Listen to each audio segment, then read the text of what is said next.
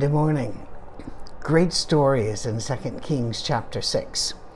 Here we find Elisha, who is a prophet of God, and the king of Aram has been trying to kill him. But every time he sets up an ambush, the man of God is not there. And so he, he calls his advisors in and he says, How do we how do we catch this guy? I mean, do we have a traitor among us that's feeding information? Because every every one of our plans, it fails. Well, the wise men there said, Well, no, there are no traitors here, king. The problem is he is a prophet of, of Israel's God. And therefore, uh, every time we lay a trap for him, uh, he gets word from his God and he escapes. So they decided to all just surround his house one night. You and I see all the flaws in this plan, by the way, as if God wouldn't tell Elisha about this one. But evidently, God didn't warn him, or if he did, it's outside the scripture. We don't know about it. What we do know is the next morning, uh, the, the servant that took care of the prophet got up, looked out the window, and he saw the massed army of Aram around and he panicked and he ran into the, his, his master and told the prophet, They're here, all of these soldiers, to kill you. And Elisha just prayed, and his prayer was, Let my servant see what's really out there. And so he looked and he saw that they were, this army was itself surrounded by angels, chariots of fire. The angels were there so the army that thought they were surrounding Elisha was actually outnumbered by the army of God surrounding them. They didn't see it, but it was still there. And Elisha says, Those that are with us are greater than those that are against us. Great story. But it does uh, make us wonder about some, some things about angels. So, just very quickly, the word angel just means messenger. And so we have to tell from the context whether we're looking at a human or we're uh, maybe some special minister or missionary, or are we talking about somebody from heaven? And there have been a lot of myths about angels through the years, uh, such as angels have two wings. Well, no. And others will say, well, the Bible never says that angels have wings. That's not true either. Might surprise you. Or how about this one? I was always raised by people that said, well, the, all the angels that we know about in Scripture that are referred to by name or with the pronoun, uh, they're, they are male. That's not true either. Oh, hang on. That we will we will come to that one. All right. Uh, others will say, well, there were um, you know, Gabriel was an archangel of the New Testament, Michael archangel of the Old. There are some that say there are six archangels of the like. Scripture only has one. Michael. I work a lot with law enforcement and training and counseling and work and, and, and the like, rather. and there is a traditional prayer of St. Michael that is prayed by law enforcement officers and also by uh, other warriors in the military. And I even have a t shirt that was given to me by uh, FBI National Academy that has the prayer of St. Michael on the back of it. And it, uh, I just, it was a nice gift. It really was. How about uh, angels come and there are these little cherubic things? No, uh, some angels have killed. In fact, one angel killed a lot of men and it wiped out an entire army in a single night, just one. Sometimes being touched by an angel is not the way to go. Sometimes we say uh, they, they think angels have halos, but no, that was just a Middle Ages painting technique to show that the Spirit of God was in someone. So they would write put a halo around. They didn't actually glow. Uh, they also don't have harps. They don't have all knowledge. They don't know when Christ is going to return, for example. That's reserved to Christ and to the Father. Just uh, there's so much in the Bible about angels. Some of them are referred to as mighty ones. Some to mean, seem to be primarily just messengers. Others are referred to as watchers a, a phrase which has been translated out of almost all versions now. Um, and I'm not really sure that it should have been. Uh, they'll say, well, there's a different or a better word for it. I really think it's in reaction to one of the books of the Apocrypha, the first Enoch. Now, there are a bunch of books named Enoch, so make sure when you're looking for this one online, you go to First Enoch And it's really, it would be worth your while to find one in a modern translation because it makes the King James look jazzy and fast to read if you don't. Um, it, it, it's a fascinating book. And it has a lot of stuff in there that I just truly, truly love. Uh, but it refers to watchers in such a, um, a way that it makes some Bible commenters uneasy. Uh, by the way, if you watched the Russell Crowe movie Noah several years back, the reason they had the rock creatures and they had all of this in there really came from the book of Enoch, which was treasured by the Jews but not as scripture and has remained to this day uh, treasured by Jews and Christians alike and some Muslims as a, a wonderful book from the same time that the, the Pentateuch was being re- written or thereabouts. Anyway, they can show up anywhere. Um, you will find them uh, on a stairway in front of a donkey, which is a great story out of Numbers 22.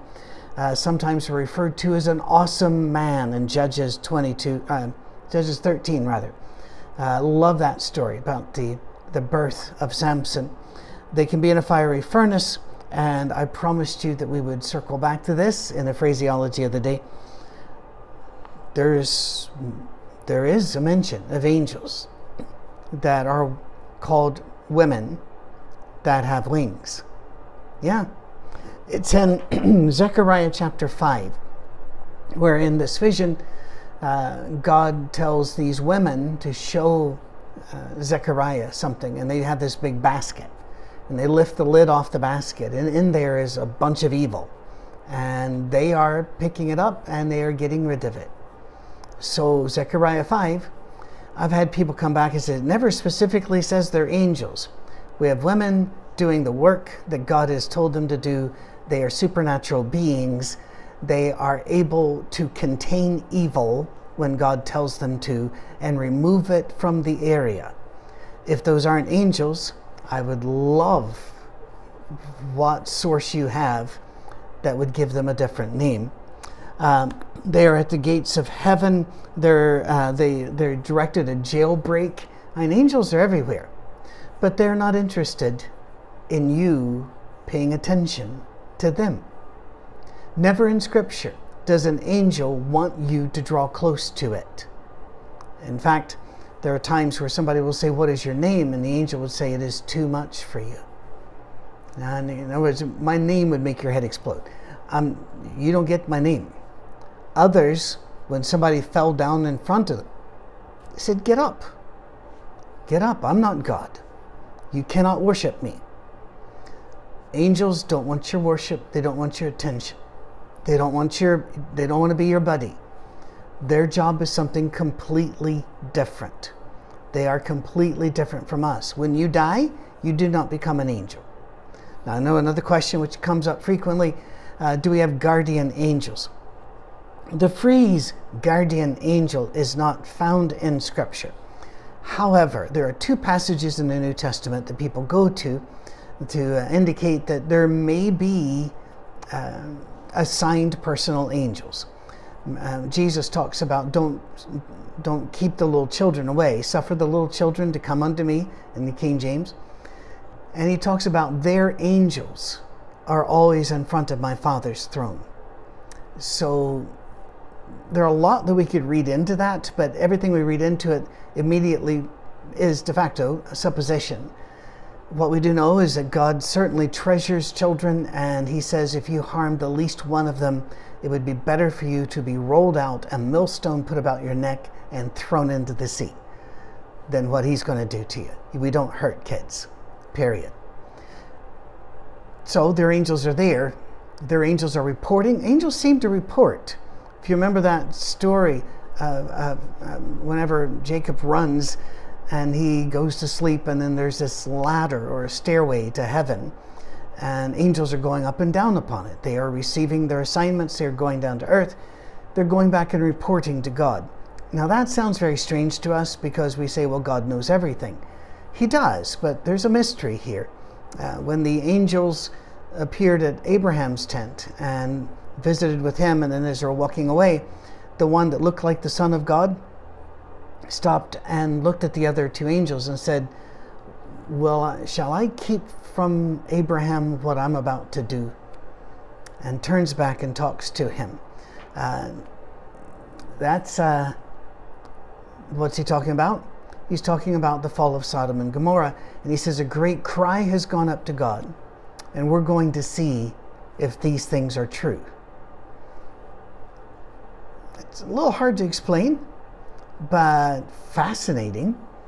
And so their angels are there talking to God. The other passage is when Peter is thrown into prison, and the angels arrange a jailbreak, but they don't escort him further than the jail. They, they get him out of the jail, which is good.